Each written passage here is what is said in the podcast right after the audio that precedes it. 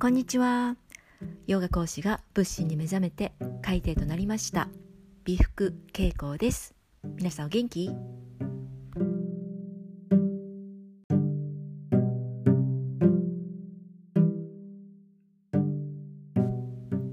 はい本日の講義は年代別の諦めない健康というお話です。ね最近人生100年時代なんてねたくさん聞きますよね。100年時代ですよ。ね。実際100歳以上生きている人。ね。100歳以上生きている人がどれくらいいるか、ね、これねちょっと見てみたんですよ。なんとですよ。7万人弱ぐらい。7万人弱ですよ、ね、世界中の。すごくないですか？どれぐらいすごいか？ってね言うとね1990年代はたったね4,000人程度だったそうです。ということはですよこの四半世紀で約16倍だよね。16倍も増えてるんですよ。ね？どんどん寿命が伸びてるっていうこと。ね？人生100年時代。すごいよね。だから2人に1人2人に1人は90歳を迎えるっていうのがもう現実的なお話なんですよ。ね？自分の90歳想像できますか？皆さん。ねどうなの？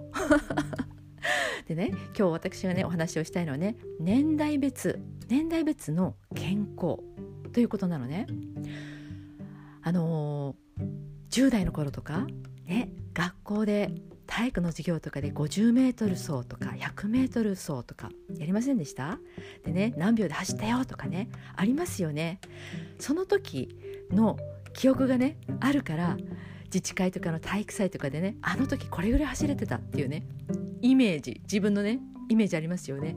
同じようにできると思って走っちゃうのよ。だからね足がもつれてね転んじゃったりね 肉離れ起こしてとかな起こしてとかさで、ね、救急車とか運ばれちゃったりするお父さんとかいますよね。ちょっと笑えないけど笑っちゃうよね。でもそういうことなのよ。自分の中のねその時の感覚があるんですよ。だけど確実に自分の体っていうのは年齢を重ねてる。だからね衰えてるとかもたくさんあるわけよ。だからね10代10代には10代の健康があるし。30代には30代の健康があるし。50代には50代の健康。ね。70代には70代の健康。ね。90代には90代の健康っていうのがあるんですよ。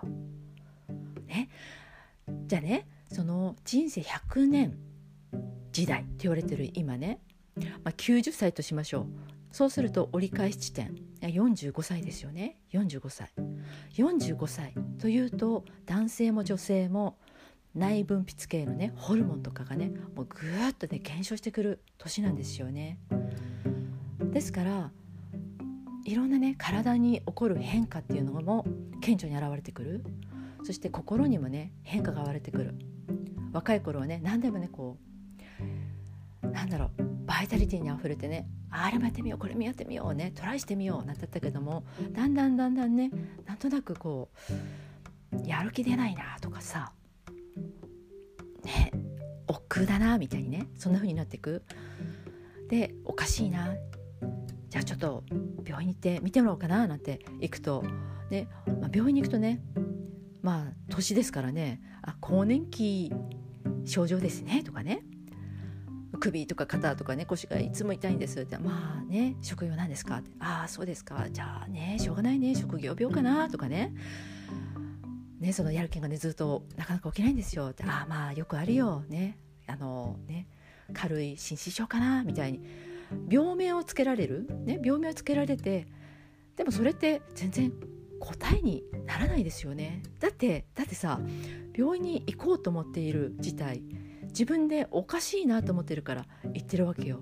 ね、首とか肩とかなんか腰が痛かったらちょっと振り返れば自分でああ最近ねあんなことしてたよなとか思い返すことがあるしね？年だっては時々ね自分の年忘れちゃうけれどもね？でも完璧に忘れることないですよね。自分の年代っていうの分かってるじゃないですか。でそれでね更年期だからねって言われてもね全然答えにならないですよね。ね答えにならない。どころかその病名をつけられてしまうことで何て言うの？ほら諦め諦めさせられてしまう感じじゃないですか。だからもうしょうがないよみたいな。ね。あのこれはね私自身のね話になってしまうんですけれどもの私ね膝が弱かったのね。子供の頃からね。でも、えー、中学校1年生。1年生の時に1年生の終わりか。一番最初の、ね、手術をしたんですよね。で全部で3回したんですけれども右左右とね3回。だから右右の膝は2回やって左1回ね。で3回目やった後にお医者さんに、ね、言われたの。もうね正座はできるようにならないよ。一生。みたいなね。え？みたいなね。もうもう終わったって思いましたよね。もう諦めたって感じ？もう諦めたって感じなんですよね。自分の膝？自分の体に対してね。でも今はね分かるんですよ。そのね諦めたっていうことを自分で受け入れちゃったのね。認めてしまった。今は分かるんですよ。なぜこういうことが言えるかと言ったらそ,、ね、その後ねだいぶ経ってからヨガに出会ってその全て自分のね心持ちとかね選択チョイスなんですよね。だから人に何をやれようとお医者様に何を言われようと自分が認めなかったら諦めないっていられるわけよ。ね、なんかねそのそういうことにねあの目がねパーって開け開いたんだよね。ヨガに出会ってね私はね。そう諦めないってことなの。諦めないってね今はね簡単にパッて言うけれどもどうしてそういうふうに、なるかというとね視座。見る視点が変わっていくんですよ。見る視点。ね。視座を変えていくの。視座を変えていく。えっ、ー、とねだからまあ、そういうね病名をね言われる。ああそうですか。ね。じゃあどうするっていうお話でしょ、ね、じゃあそそこからそれをね進行させないためにはどうしたらいいの？とかね。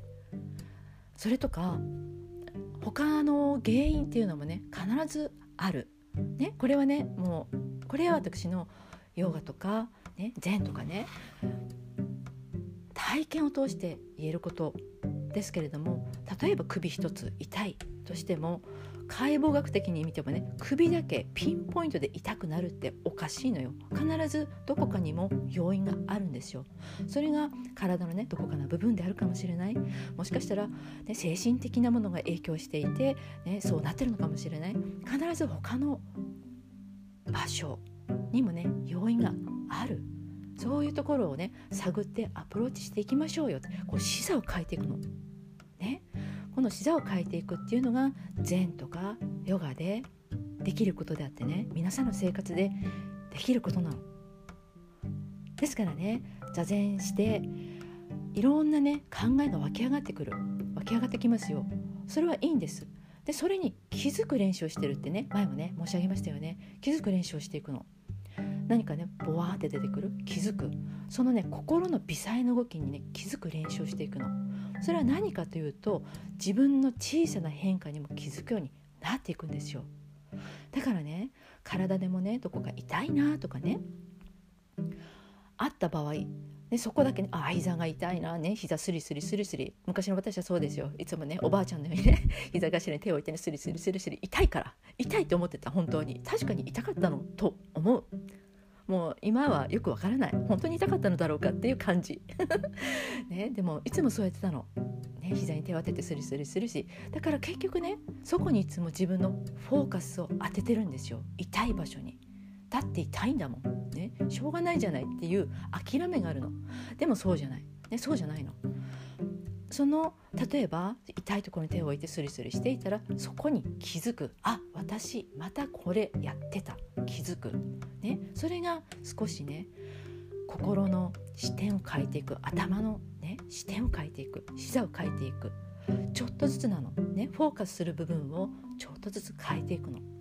そうするとね自分がいくつになっても、ね、40代になったら40代の健康、ね、平均っていうのがあるじゃないですか、ね、40代でね10代の時と同じように走れてそれが健康かって言ったらそうじゃないですよね。40代には40代の健康がある、ね、50代には50代の健康がある。そういうふうにして自分をねちょっと引いた目で見てじゃあどうしたらいいの？じゃあ今の私何ができる？のねそういうこと。そういうことなんですよ。ね、だからねこれからもねご一緒に、ね、体も心もね年代別でね諦めない諦めない健康って言いましょうよ。ね応援しています。今日もお耳を傾けてくださいまして大変嬉しく存じます。ナマステ、Thank you, アロハ。